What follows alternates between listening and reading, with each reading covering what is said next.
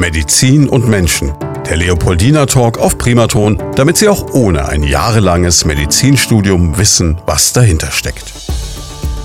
Medizin und Menschen, so heißt unser Podcast zusammen mit dem Leopoldina Krankenhaus. Und heute kommen wir zu einem Thema, da gebe ich zu, da bin ich parteiisch, da bin ich vorbelastet, denn ich habe seit vielen, vielen Jahren einen Organspendeausweis. Und dennoch ist es natürlich eine individuelle Entscheidung jedes Einzelnen. Deswegen heißt es unser Thema heute auch es ist Ihre Entscheidung. Organspende rettet Leben. Zwei Experten habe ich da. Zum einen Klaus Dötter, den leitenden Oberarzt der neurologischen Klinik des Leopoldiner Krankenhauses und zum anderen Dr. Alexander Koch, den Oberarzt der Anästhesie und Intensivmedizin des Leopoldiner. Und wir haben so eine schöne Tradition, wir stellen am Anfang immer unsere Gäste vor und beginnen jetzt einfach mal, weil er das Mikrofon schon vor der Nase hat, mit dem Herrn Dötter. Herr Dötter, Warum Medizin? Warum Neurologie? Ja, Weil es das Komplizierteste ist, oder? Nein, ich bin ja über den zweiten Bildungsweg gekommen und habe erst relativ spät dann eben dann meinen Zivildienst gemacht und war da im Rettungsdienst und wollte eigentlich ein richtig guter Anästhesist, Rettungsmediziner werden. Mhm. Und habe dann eben Medizinstudium angefangen und habe da im Studium viel in der Neurologie gearbeitet als Pflegehelfer und fand es auch sehr interessant. Und jetzt habe ich so versucht, das Beste aus zwei Welten zu machen, nämlich eben Neurologie und überwiegend auf einer neurologischen Intensivstation eben tätig zu sein. Zweiter Bildungsweg heißt, Sie haben erst was komplett anderes gemacht? Genau, ich habe halt mittlere Reife gemacht, war mal Industriekaufmann und habe dann Zivildienst im Rettungsdienst gemacht, habe einen Rettungssanitäter gemacht und habe danach Medizin studiert.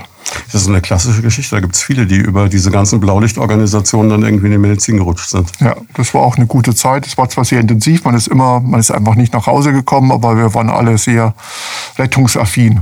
Was macht für Sie diese Faszination Medizin aus? Ich meine, als Industriekaufmann hätte man hier in der Region ja auch ja, das war halt dann irgendwann mal langweilig. Also ich war, komme aus dem südostbayerischen Raum, war in der Chemieindustrie.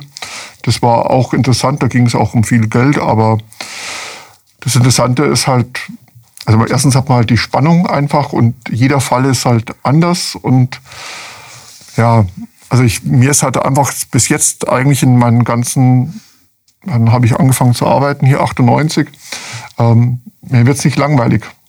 Ja. Jetzt habe ich kurz, kurz ein bisschen Mitleid bekommen, als Sie sagten, da ging es auch um viel Geld und jetzt müssen Sie sich mit so einem schnöden Oberarztgehalt beim Leopoldina ja, zufrieden Nee, da muss man jetzt nicht arm sein. Wir verdienen ganz ordentlich. Ja. Wir haben früher sehr, sehr viel dafür arbeiten müssen. In der Zwischenzeit haben wir Gott sei Dank eben auch eine Arbeitszeiterfassung und so weiter. Und das hat sich alles etwas eingepegelt im Vergleich zu früher. Gell? Und ähm, südostbayerischer Raum, wie ist dann Schweinfurt für Sie? Wie ich da gelandet bin, ja, im Prinzip auf der Suche nach einer neurologischen großen Klinik, die eben auch äh, neurologische Intensivmedizin anbietet. Und wenn man auf dem zweiten Bildungsweg, sage ich mal vor 20 Jahren, da war das ein bisschen problematisch an den Unis, wo eigentlich die Intensivmedizin angesiedelt ist. Da ist man eigentlich nicht untergekommen, wenn man interessiert war und schon älter als 24 war. Und da konnte so ein Zweitbildungswegler schwer landen. Und dann bin ich hier angenommen worden und seitdem bin ich auch sehr gerne hier.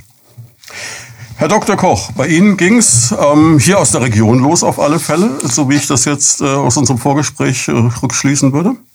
Ja, absolut. Ich habe hier im Humboldt Abi gemacht und danach auch Zivildienst. Und nachdem ich am ersten Tag meines Zivildienstes mit meinem Mokik und Helm äh, zu meinem ersten Arbeitstag gefahren bin und der Pflegedirektor aus dem Helm auf meinem Schoß geschlossen hatte, dass ich wohl technikaffin wäre, hat er mich auf die Intensivstation des Leopoldiner Krankenhauses gesteckt und so hat meine Liebe zur Intensivmedizin angefangen und ich war da erst ein gutes Jahr dort im Zivildienst und mir hat es sehr viel Spaß gemacht, diese Atmosphäre dann zu schnuppern. Ich war dann mal zwei Monate auf der Neurologie, das war ganz nett, um es so zu sagen.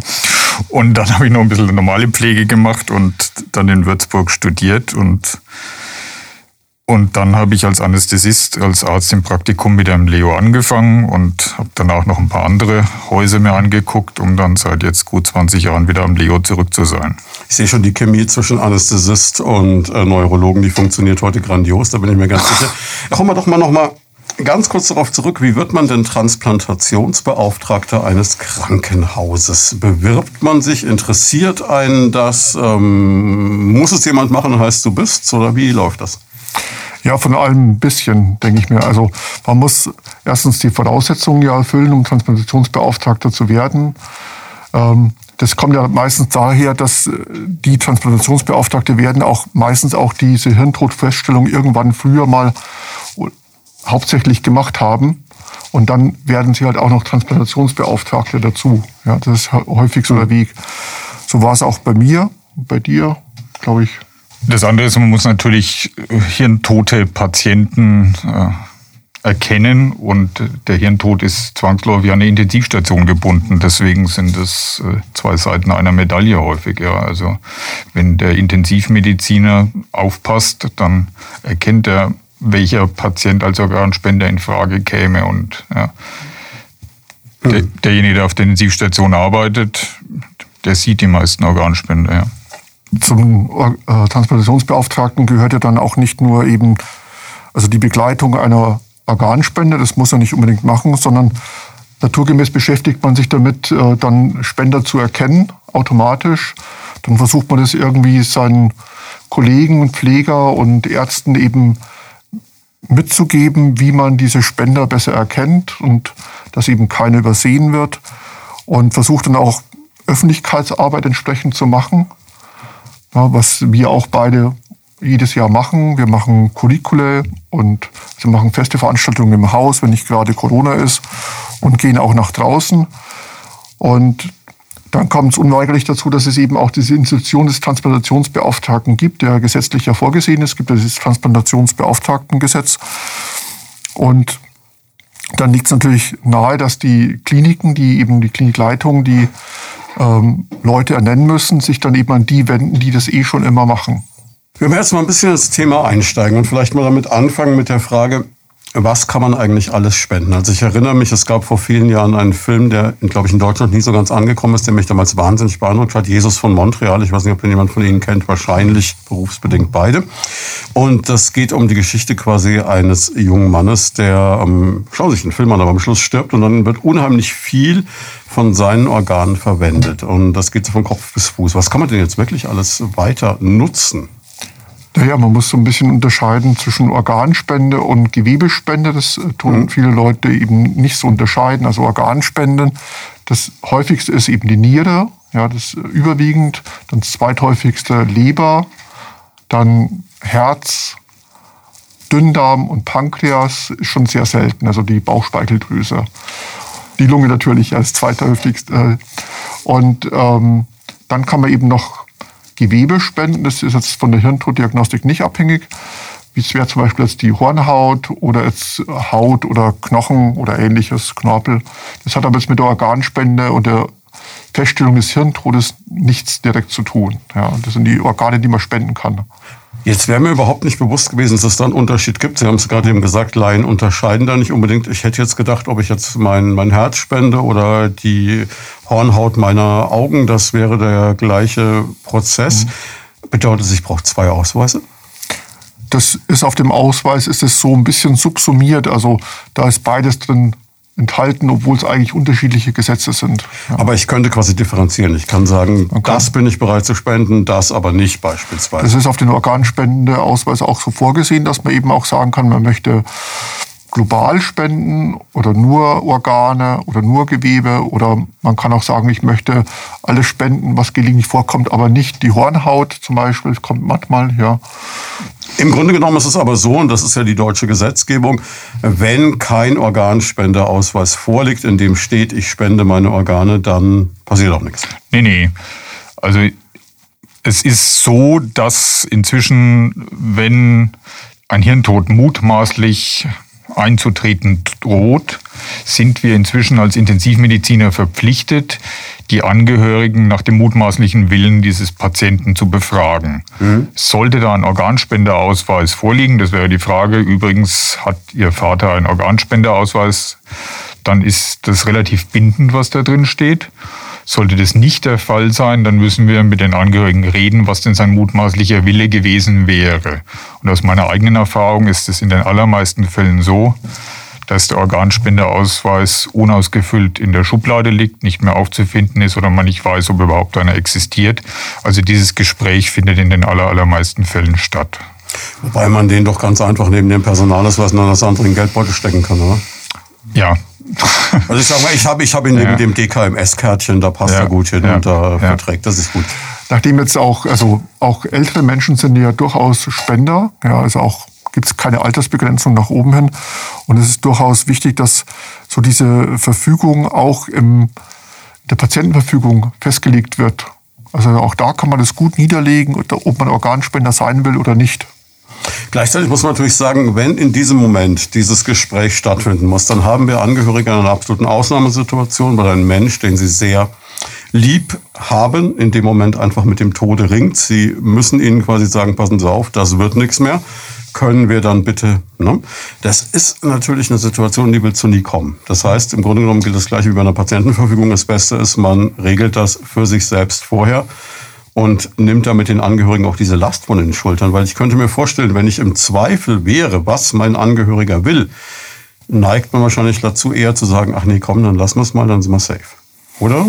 Ich weiß es nicht, ist wahrscheinlich individuell. Das ist individuell. Das ist schon individuell und es kommt auch immer so ein bisschen drauf an, wie viele Personen das da anwesend sind. Also wenn jetzt in einem Kreis von fünf Leuten, zum Beispiel Geschwistern, einer also von diesem Erschrecken, von dieser schlimmen Nachricht so ergriffen ist, dass er da gar nichts an sich ranlassen kann, dann kann er sozusagen auch häufig die ganze Familie rüberziehen und dass, dass die ganze Familie sagt, nee, wir wollen lieber nichts machen, bevor wir was verkehrt machen. Ja, das ist nicht so selten. Deswegen ist es so wichtig, dass man eben, wäre es eigentlich so wichtig gewesen, dass man eine andere Regelung hätte, nämlich die Widerspruchslösung, ja, damit es eben klar ist, damit sich wirklich jeder Gedanken machen muss. Weil äh, die erweiterte Zustimmungsregelung, die hat bis jetzt noch nicht, ähm, sag ich mal, im Alltag irgendwie gegriffen.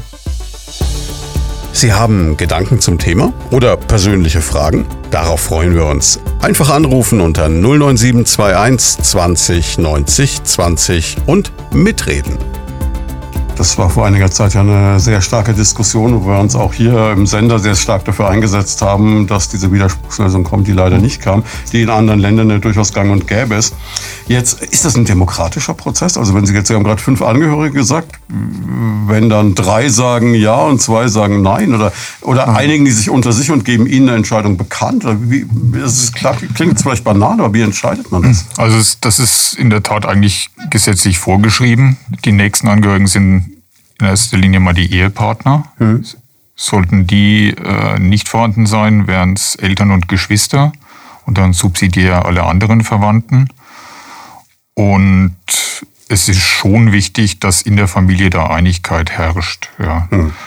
Aber im Zweifelsfall wäre dann der nächste Angehörige der Entscheider. Ja. Ja. Was vielleicht noch ein Punkt ist, dass jetzt ja 2020 gab es ja eine neue Richtlinie der Bundesärztekammer zur Spendererkennung. Und seitdem ist es ja so, dass wir die Angehörigen auch ansprechen dürfen und sogar müssen, bevor der, ich sage jetzt mal, äh, Hirnfunktionsausfall, also der Hirntod eingetreten ist. Ja, und wir auch organerhaltende Therapie machen dürfen und müssen, solange nicht feststellt, äh, was der Wille des Betroffenen gewesen wäre. Also es liegt jetzt sehr viel Wert auf Spendeerkennung und äh, potenziellen Orga- Organerhalt gelegt. Aber es führt natürlich nochmal zu einer zusätzlichen Belastung der Angehörigen, weil wir jetzt sagen müssen, nee, eigentlich, also ganz sicher, Hirntod ist er noch nicht. Wenn wir das schon fragen müssen. Mhm, Und dann lassen Sie quasi die Maschinen, wie man jetzt leider sagen würde, weiterlaufen, damit quasi der Körper als äh, Funktion erhalten bleibt, auch wenn der Mensch eigentlich nicht mehr da ist am Ende. Genau, weil der Wille es genauso wichtig ist, dass ein, ein putativer Wille eines Patienten eben zum Organspende, dass diese Möglichkeit eben gewährt wird. Ja, bis das eben festgestellt worden ist, ob er diesen Willen hat oder nicht. Das haben Sie gerade eben schon gesagt, auch ältere Menschen können Organe spenden. Das heißt also auch jemand wie ich, so 50 plus, ne? Einigermaßen noch, aber Na, na, das ist die älteste in Deutschland transplantierte Leber war vorher 90 Jahre in einer, einer älteren Dame gesteckt. gut, habe ich ja noch gute Chancen. Ja, also es gibt keine Altersbegrenzung per se. Das ist natürlich schon so, dass die meisten Organe mit dem Alter nicht unbedingt besser werden, aber in vielen Fällen ist das chronologische Alter nicht gleich mit dem biologischen gleichzusetzen und inzwischen herrscht so ein großer Mangel, dass man durchaus bereit ist, da auch nicht mehr je, das äh, allerbeste Organ zu transplantieren. Ne? Für jemanden, der keine Herzfunktion mehr hat, dessen Leber nicht mehr arbeitet, ist eine 90-jährige Leber unter Umständen ein Weg zurück ins Leben. Ist es dann so, dass man eher die Organe eines älteren Menschen auch wieder einem älteren Menschen gibt? Oder kann man das so banal auch nicht sagen? Es gab früher dieses Programm Älter für Ältere. Momentan ist es etwas äh, diffiziler. Man versucht möglichst passende Organe, was Gewebemerkmale und äh, Dringlichkeit angeht, zu transplantieren und äh, das wird verteilt in verschiedenen äh, Entscheidungsstufen, will ich mal sagen. Und ähm, es ist schon eher der Fall, dass ein älterer Patient ein älteres Organ bekommt und ein Kind des eines Kindes, das schon, ja. Was gibt es für Ausschlusskriterien? Ich könnte mir jetzt laienhaft vorstellen, sowas wie eine Krebserkrankung oder richtig, HIV. Richtig, absolut richtig, ja. Es gibt allerdings auch Ausnahmen, was die Krebserkrankung angeht. Es gibt zum Beispiel Gehirntumore. Also jeder Einzelfall ist zu überprüfen. Mhm. Also es, aber Sie haben vollkommen recht, die meisten Krebserkrankungen, HIV, sehr schwere Fluoride, Infektionen, seltene Sachen wie Jakob-Kreuzfeld-Erkrankung. Es gab einmal in Deutschland eine Transmission einer Tollwuterkrankung über eine Organspende, solche Sachen sollten nicht passieren, passieren auch ganz selten und deswegen gibt es inzwischen auch einen sehr, sehr äh, weitreichenden Empfängerschutz und jeder Organspender wird aufs Kleinste untersucht, bevor da eines seiner Organe transplantiert werden kann. Ja. Jetzt muss ich als Laie nachfragen, eine Fluoride-Infektion? Beispielsweise eine schwere Blutvergiftung, okay. äh, die nicht behandelbar ist. Ja. Hm. Wie viele Organe brauchen wir in diesem Land? Also wir haben immer zu wenig, das hört man immer in der Presse. Kann man so über den Daumen peilen, wie viele Organe im Jahr benötigt werden? Im Moment stehen 10.000 Menschen auf der Warteliste. Jeden Tag versterben drei. Das muss man sacken lassen. Und wie viele Organe werden im Jahr etwa gespendet? Wir haben etwa in Deutschland nicht ganz 1000 Organe, etwa 900 pro Jahr. Oh, Spender, Entschuldigung, und Davon werden etwas mehr als drei Organe transplantiert. Das heißt, wir haben quasi eine Lücke von 70 Prozent. Ja. Also man kann natürlich eine Nierenspende über Dialyse einige Jahre hinaus äh, retten, aber es gibt Organe, die lassen sich nicht wie eine Dialyse ersetzen. Ja. Das ist eine Leber, kann man schwerlich oder gar nicht durch Maschinen ersetzen beispielsweise. Und ich habe im Zivildienst damals Menschen zur Dialyse gefahren. Ich kann Ihnen sagen, das muss ich Ihnen nicht sagen, aber das ist, glaube ich, kein Vergnügen. Also nee. Jetzt, ähm, wie viele Menschen sterben denn in diesem Land im Jahr, roundabout? Kann man das sagen? Eine Million, schätze ich mal. Ne? Das heißt, wir könnten eigentlich in einer entspannten Situation der Überversorgung sein und könnten jetzt mal ganz brutal gesagt sagen, wünscht ihr was spielen. Ne? Die Spanier schaffen das beispielsweise. Also wir haben in Deutschland zehn Organspenden auf eine Million Einwohner. In Spanien sind es über 40 bis 50. Wir hatten vor einiger Zeit hier einen sehr spektakulären Fall in der Region Main-Rhön, wo eine Mutter mit ihrem Kind nach Spanien umgesiedelt ist, mhm. weil das Kind dringend ein Organ brauchte. Und die mhm. ist dann mit Sack und Pack nach Spanien gezogen in der Hoffnung, dass dem Kind dort geholfen werden könnte. Das ist eigentlich pervers, wenn man sich überlegt, dass es so weit gehen muss. Ne? Das ist traurig, ja. Was machen die Spanier besser? Okay, die Spanier haben so ein bisschen andere Kriterien als wir. Da ist nicht nur der Hirntod äh, Kriterium für eine eventuelle Organspende, aber das ist nicht alleine. Es ist eine wesentlich bessere Öffentlichkeitsarbeit. Es ist viel mehr Zug dahinter. Sie haben viel mehr lokale Gruppen, die sich darum kümmern. Und es schaffen die seit vielen, vielen Jahren damit, Europa- und Weltmeister zu sein. Ja.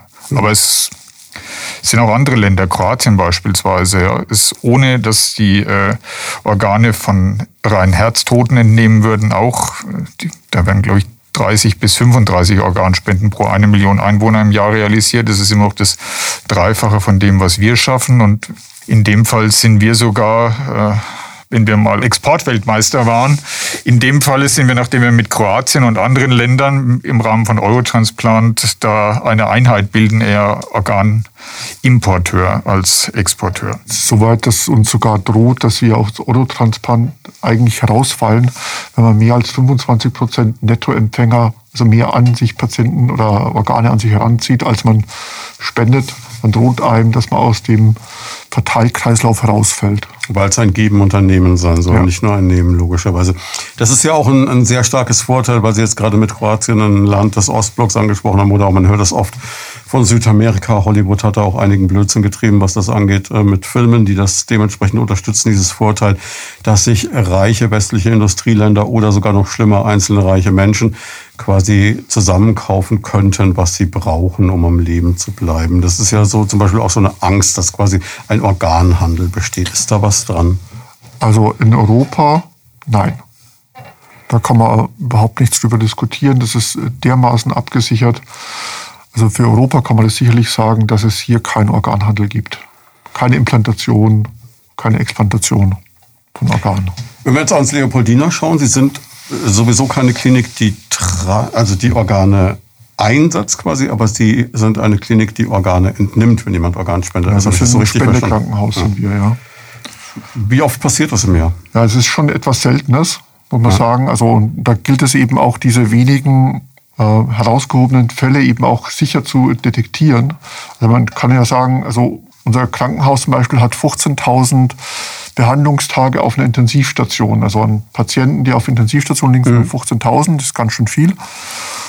Und behandelt ungefähr 1500 Patienten auch auf der Intensivstation. Mhm. Und wenn man so post hoc die Daten analysiert, dann stellt man fest, okay, so ungefähr so 120 bis 140 Patienten pro Jahr versterben im Krankenhaus, die so prinzipiell vielleicht in Frage kommen könnten. Mhm. Ja.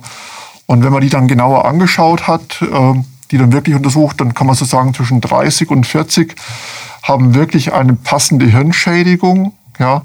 Und letztlich kommen so in der Größenordnung von 10 bis 14 Personen in Frage. Und Transplantationen, also Explantationen, Entschuldigung, mhm. finden letztlich so zwischen 1 und 7. In den letzten Jahren waren es immer vier Spender. Das heißt, es sind ja Mehrfachspender dann, die dann eben verschiedene Organe dann häufig spenden. Ja. Aber Spender selber sind das eben so zwischen eins und sieben, in den letzten Jahren vier.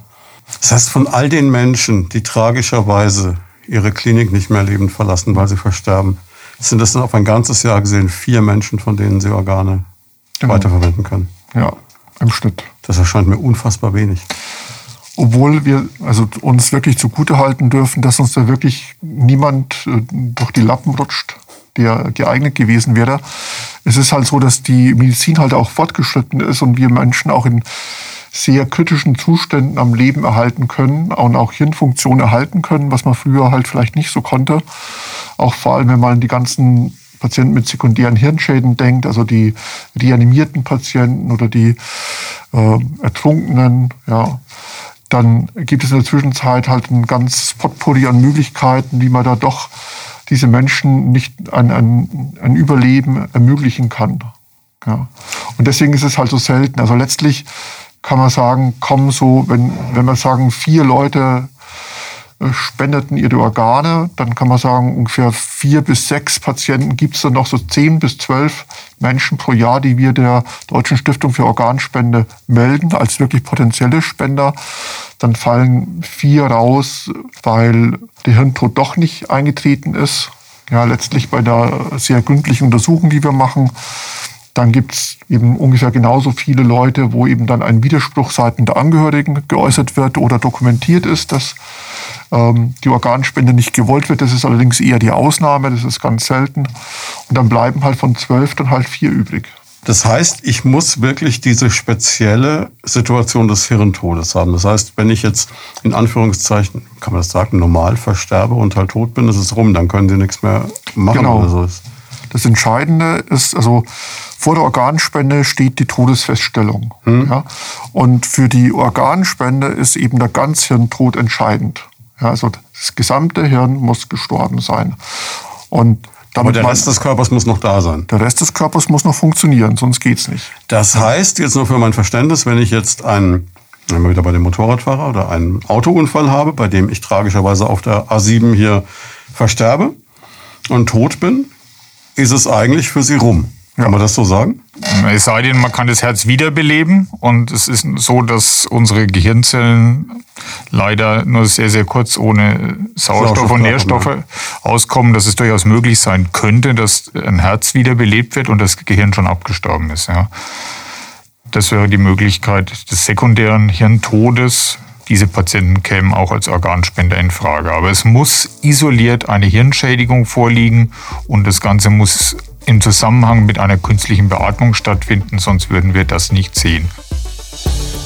Sie haben Gedanken zum Thema oder persönliche Fragen? Darauf freuen wir uns. Einfach anrufen unter 09721 20 90 20 und mitreden.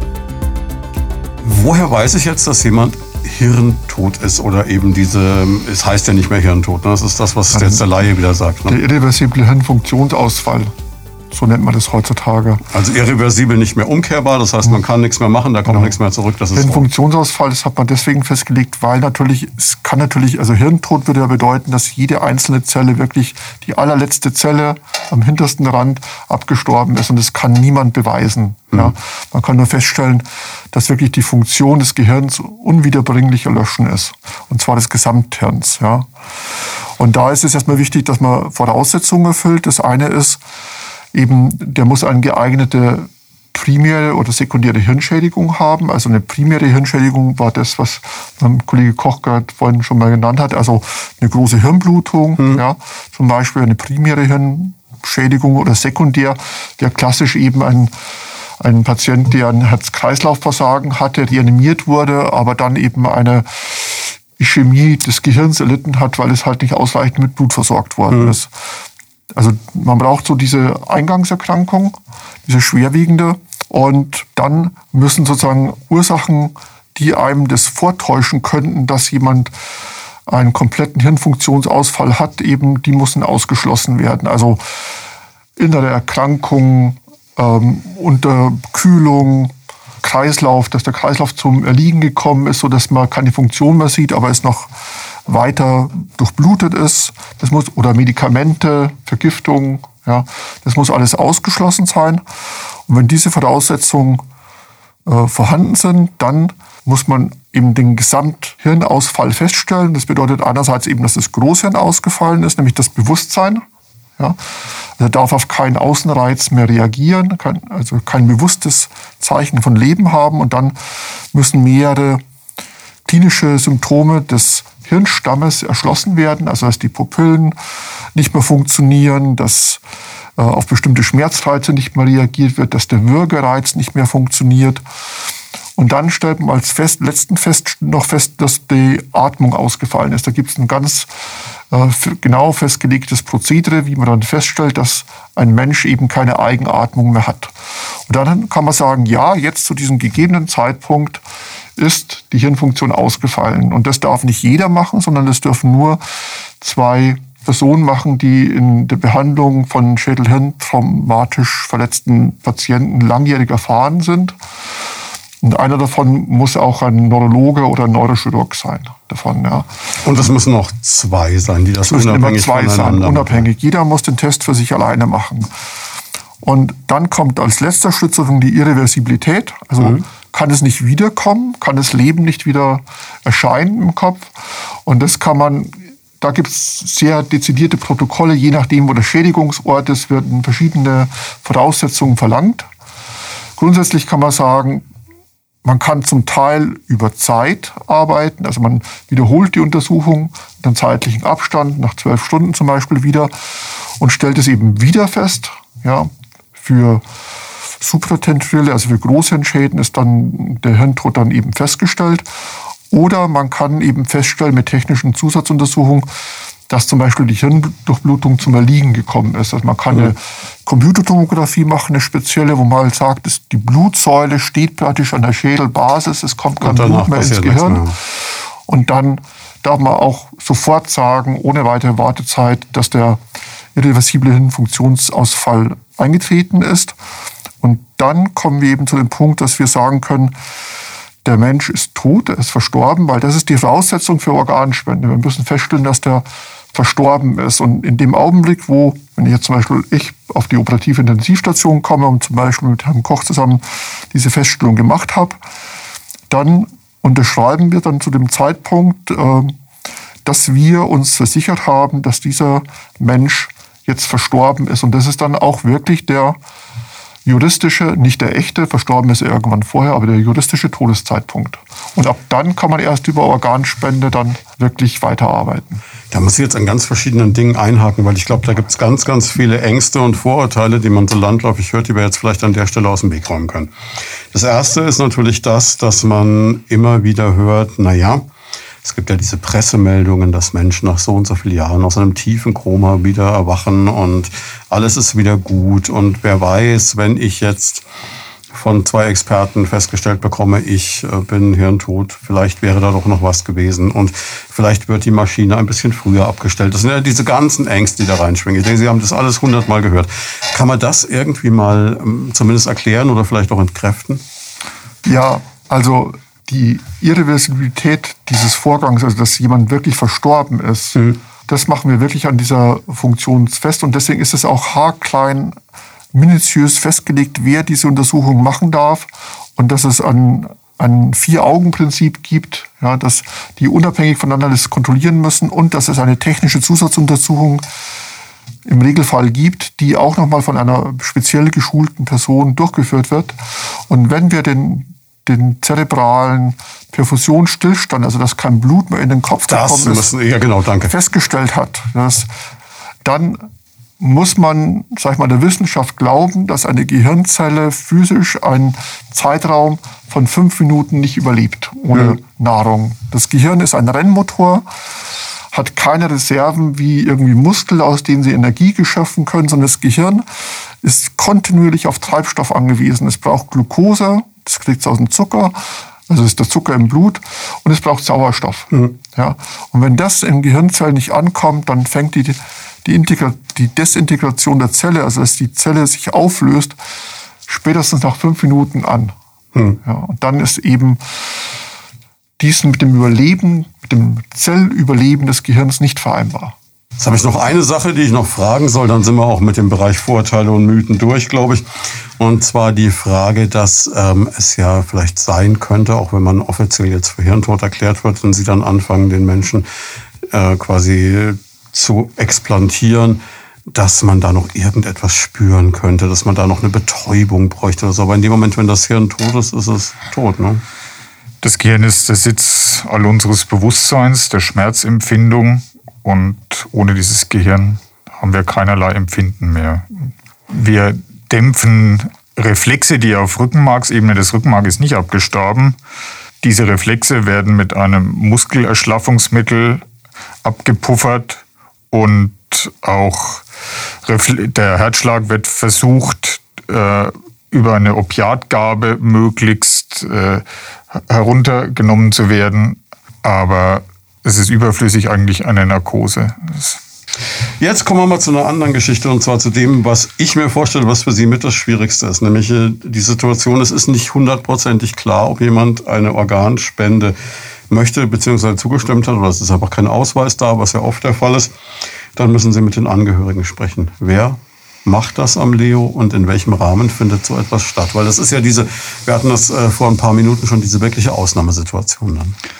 Also wir behandeln ja erstmal Patienten, die zu uns auf die Station kommen. Mhm. Und wir versuchen das äh, so gut wie möglich zu machen und versuchen das auch glaubhaft den Angehörigen zu vermitteln, dass wir alles tun, um diesem Menschen zu helfen, der zu uns kommt. Und ich denke, es gehört dann auch dazu, den Angehörigen zu vermitteln, wir haben alles getan, wir können ihrem Angehörigen nicht mehr helfen. Mhm.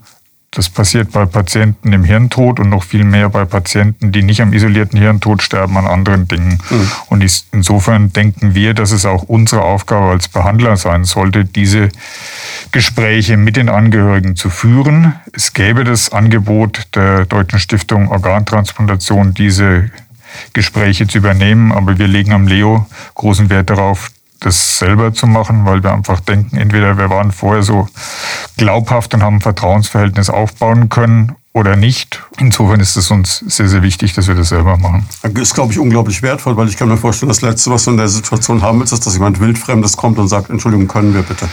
Also unsere Kollegen von der DSO sind unheimlich empathische Leute und können auch sehr, sehr gut mit Menschen sprechen und sind ganz tolle Menschen auf jeden Fall. Aber ich habe für mich den Anspruch als Behandler, das dann auch zu machen. Ja. Also mir geht's genauso ja. und uns geht's allen so. Und wenn wir jetzt nicht im Dienst sind, dann vertreten wir uns wechselseitig und es gibt natürlich auch auf jeden, in jedem Bereich, also auf der konservativen Intensivstation und auf der operativen Intensivstation auch noch andere interessierte Kollegen, die ihre Patienten genauso gut behandeln und dann eben die Unterstützung des Transplantationsbeauftragten sich halt dazu holen, wenn es denn nötig ist, ja. Aber es ist schon wahr, also trotzdem, ich mache das jetzt ja auch schon seit, wir machen es offiziell seit 2013, sind wir Transplantationsbeauftragte. Ja. Und wir haben auch natürlich entsprechende Fortbildungen zum Teil gemacht. Also über die DSO und über die Bayerische Ärztekammer gibt es ja entsprechende Curricula. Aber trotzdem ist es auch nach, nach über zehn Jahren ist es kein Alltagsgeschäft oder irgendwas, was einen ähm, in Frieden lässt, wenn man es nicht ordentlich gemacht hat. Also man muss sich da wirklich Zeit nehmen, man muss sich da trennen von irgendwelchen Arbeitszeiten und so weiter. Ähm, häufig ist es so, dass in diesen Erstgesprächen halt dann noch gesagt, es muss aber noch eine bestimmte andere Person teilnehmen, das ist wichtig.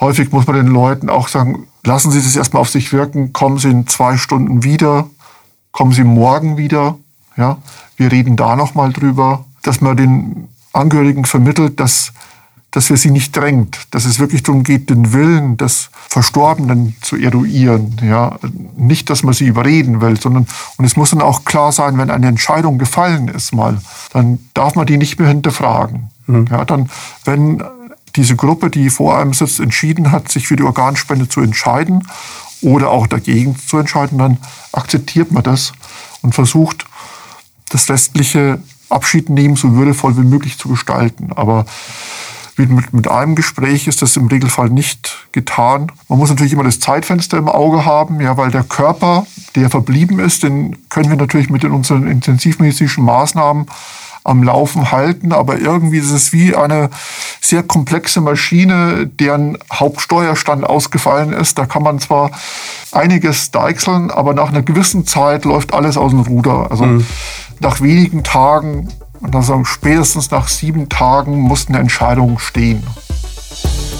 Sie haben Gedanken zum Thema oder persönliche Fragen? Darauf freuen wir uns. Einfach anrufen unter 09721 20 90 20 und mitreden.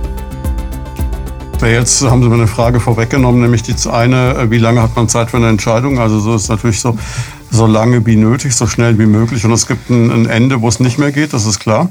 Aber auch die Frage, wann beginnt oder wann, wann steigt man so ein Gespräch ein? Weil es ist ja eigentlich zu spät, wenn es passiert ist, ganz brutal gesagt. Also wir steigen in das Gespräch ein, wenn wir sowas vermuten. Ja, mhm. Also wenn die Krankenschwester beim Absaugen merkt, der hustet nicht mehr. Oder mhm. wenn wir in die Pupillen schauen und die sind ganz weit und reagieren nicht mehr auf Licht und es tut sich einfach gar nichts mehr und es gibt noch so ein paar indirekte Hinweise, wie sich der Kreislauf verhält und wie die Niere auf einmal arbeitet und, und, und. Dann macht man das natürlich so schnell wie möglich und versucht, nicht grundlos jemanden am Leben zu halten. Das ist ja, Hirntoddiagnostik ist ja nicht nur dazu da, um jemanden für die Organspende vorzubereiten. Das ist einfach eine Todesfeststellung, so mhm. wie andere sichere Todeszeichen, wie sie im Bayerischen Bestattungsgesetz vorgeschrieben sind. Da gibt's auch den Kasten des Hirntods, genau wie die Leichenstarre und die Leichenflecken. Das andere ist, es ist schon möglich, mit intensivmedizinischen Mitteln bei manchen Patienten den Körper über längere Zeit am Leben zu halten. Viele kennen vielleicht noch das Erlanger Baby. Baby. Das war viele Jahre her, aber es ist inzwischen in der Damals kam es zum Abort des Föten und ich will das jetzt überhaupt nicht ethisch bewerten. Ich will nur sagen, es ist intensivmedizinisch schon möglich, mit, mit etwas Glück und Geschick äh, einen Körper auch ohne Gehirn über mehrere Tage oder Wochen am Leben zu halten. Es ist inzwischen in der Literatur auch mehrfach beschrieben, dass solche Kinder erfolgreich auf die Welt gebracht werden konnten. Aber das will niemand. Ja. Es geht uns in erster Linie darum, möglichst zu erfahren, was hätte dieser Mensch gewollt und ihm seinen Willen zuzuführen. Und dafür sind einige Tage Zeit. Und es ist häufig so, dass der Hirntod droht und fast alle Funktionen ausgefallen sind. Und ich kann mich erinnern, dass dann viele Angehörigen gesagt haben, bitte versuchen Sie ihn noch so lange am Leben zu halten, bis er komplett äh, die Hirnfunktionen erloschen sind. Er hätte sehr gerne seine Organe gespendet.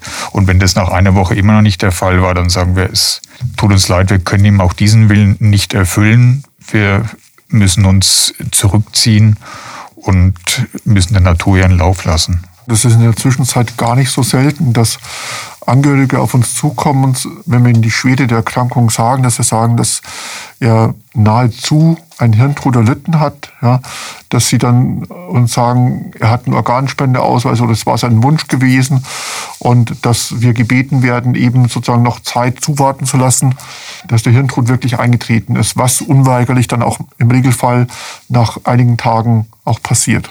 Wie ist die Möglichkeit, weil Sie haben es ja vorhin beschrieben, da müssen unheimlich viele Untersuchungen dann laufen. Da dieses, das geht so eine Maschinerie los in dem Moment, wenn jemand äh, als Spender dann qualifiziert ist und auch äh, extransplantiert wird. Wie ist denn das dann mit einer Möglichkeit, sich zu verabschieden? Also für die Angehörigen. Und wie ist es auch nachdem all das geschehen ist äh, mit dem Verstorbenen? Ja. Was gibt es da für Optionen? Also die Möglichkeiten der Verabschiedung, die sind genauso gegeben wie bei allen anderen Verstorbenen. Also mhm. wenn ein geistiger Beistand, also ein Seelsorger gewünscht wird, dann kann man eben da eine Krankensalbung machen oder auch eine entsprechende Verabschiedung, eine Segnung durchführen lassen. Die Angehörigen dürfen sich dann am Bett oder auch ohne Beistand eben so viel Zeit lassen, wie nötig ist. Ich denke, es ist schon ein bisschen schwieriger, von jemandem Abschied zu nehmen, dessen Herz noch schlägt, dessen Brustkorb sich hebt und senkt und der jetzt erstmal so aussieht, als ob er nur da liegt und schläft. Ja. Mhm.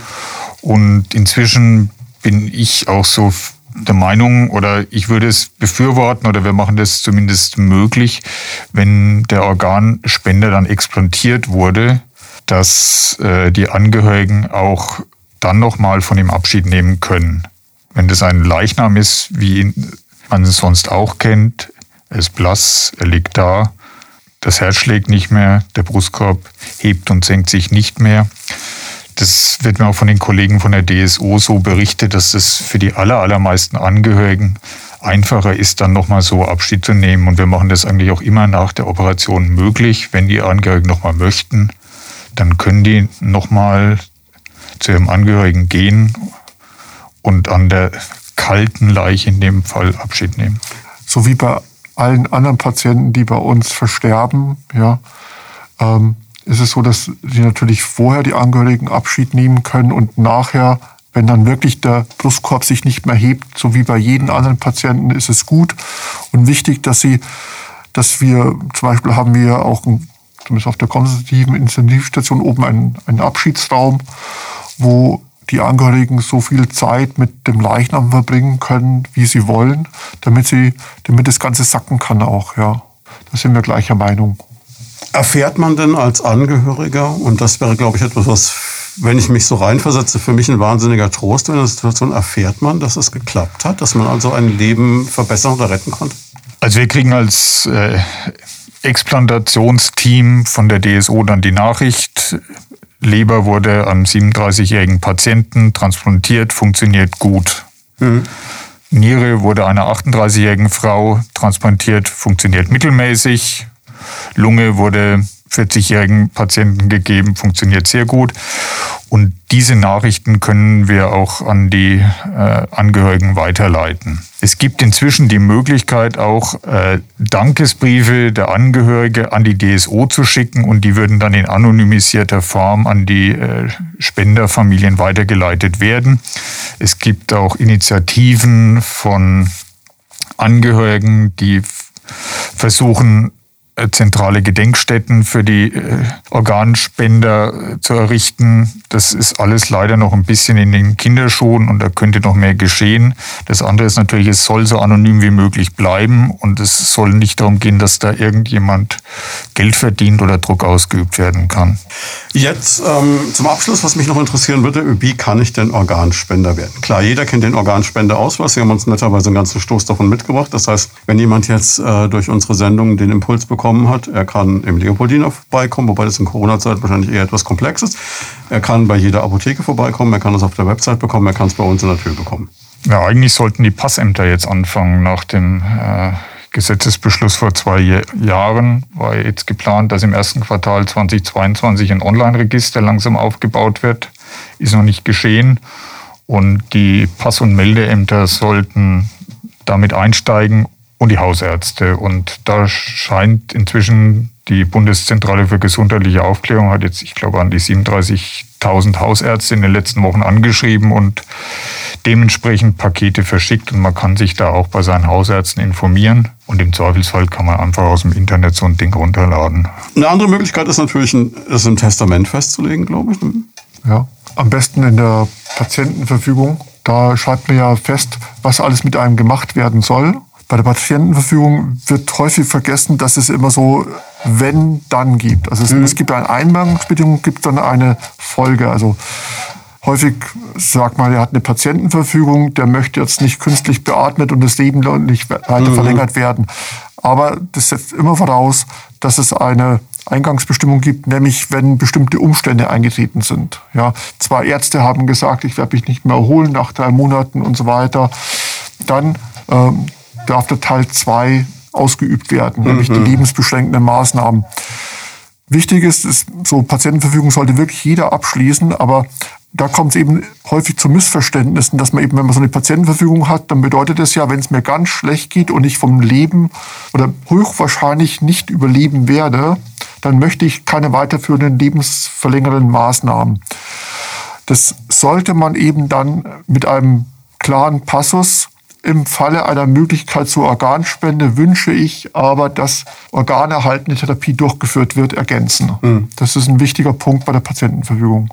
Dann ist es natürlich auch wieder ganz klar, man sollte sich sowieso auch innerhalb der Familie darüber klar sein, was der andere will. Ich weiß, es sind alle Weltmeister im Verdrängen, keiner redet gern drüber, aber irgendwann mal, wenn sich die Situation ergibt. Ja, absolut. Also solche Dinge sollten hier und da besprochen werden und ich finde neben dem Patiententestament das Benennen eines Vorsorgebevollmächtigten eigentlich fast wichtiger. Irgendein Mensch, dem man vertraut und der einen kennt und der in solchen Fällen dann für einen entscheiden kann. Das finde ich persönlich ich, aus meiner Erfahrung noch wichtiger als das Patiententestament. Und da kann ich wirklich theoretisch jeden nehmen, also auch den Lebenspartner oder sonst wen. Absolut, absolut. Kann auch der beste Freund sein oder wer auch immer. Ja.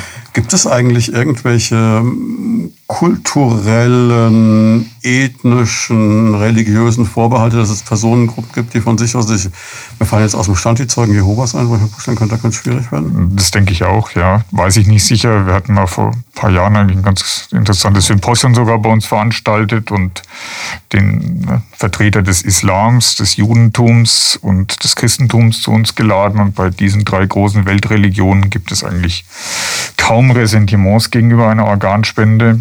Ich glaube, im Buddhismus ist es ein bisschen schwieriger, aber in den gängigen Weltregionen wird es allgemein als Akt der Nächstenliebe akzeptiert und befürwortet.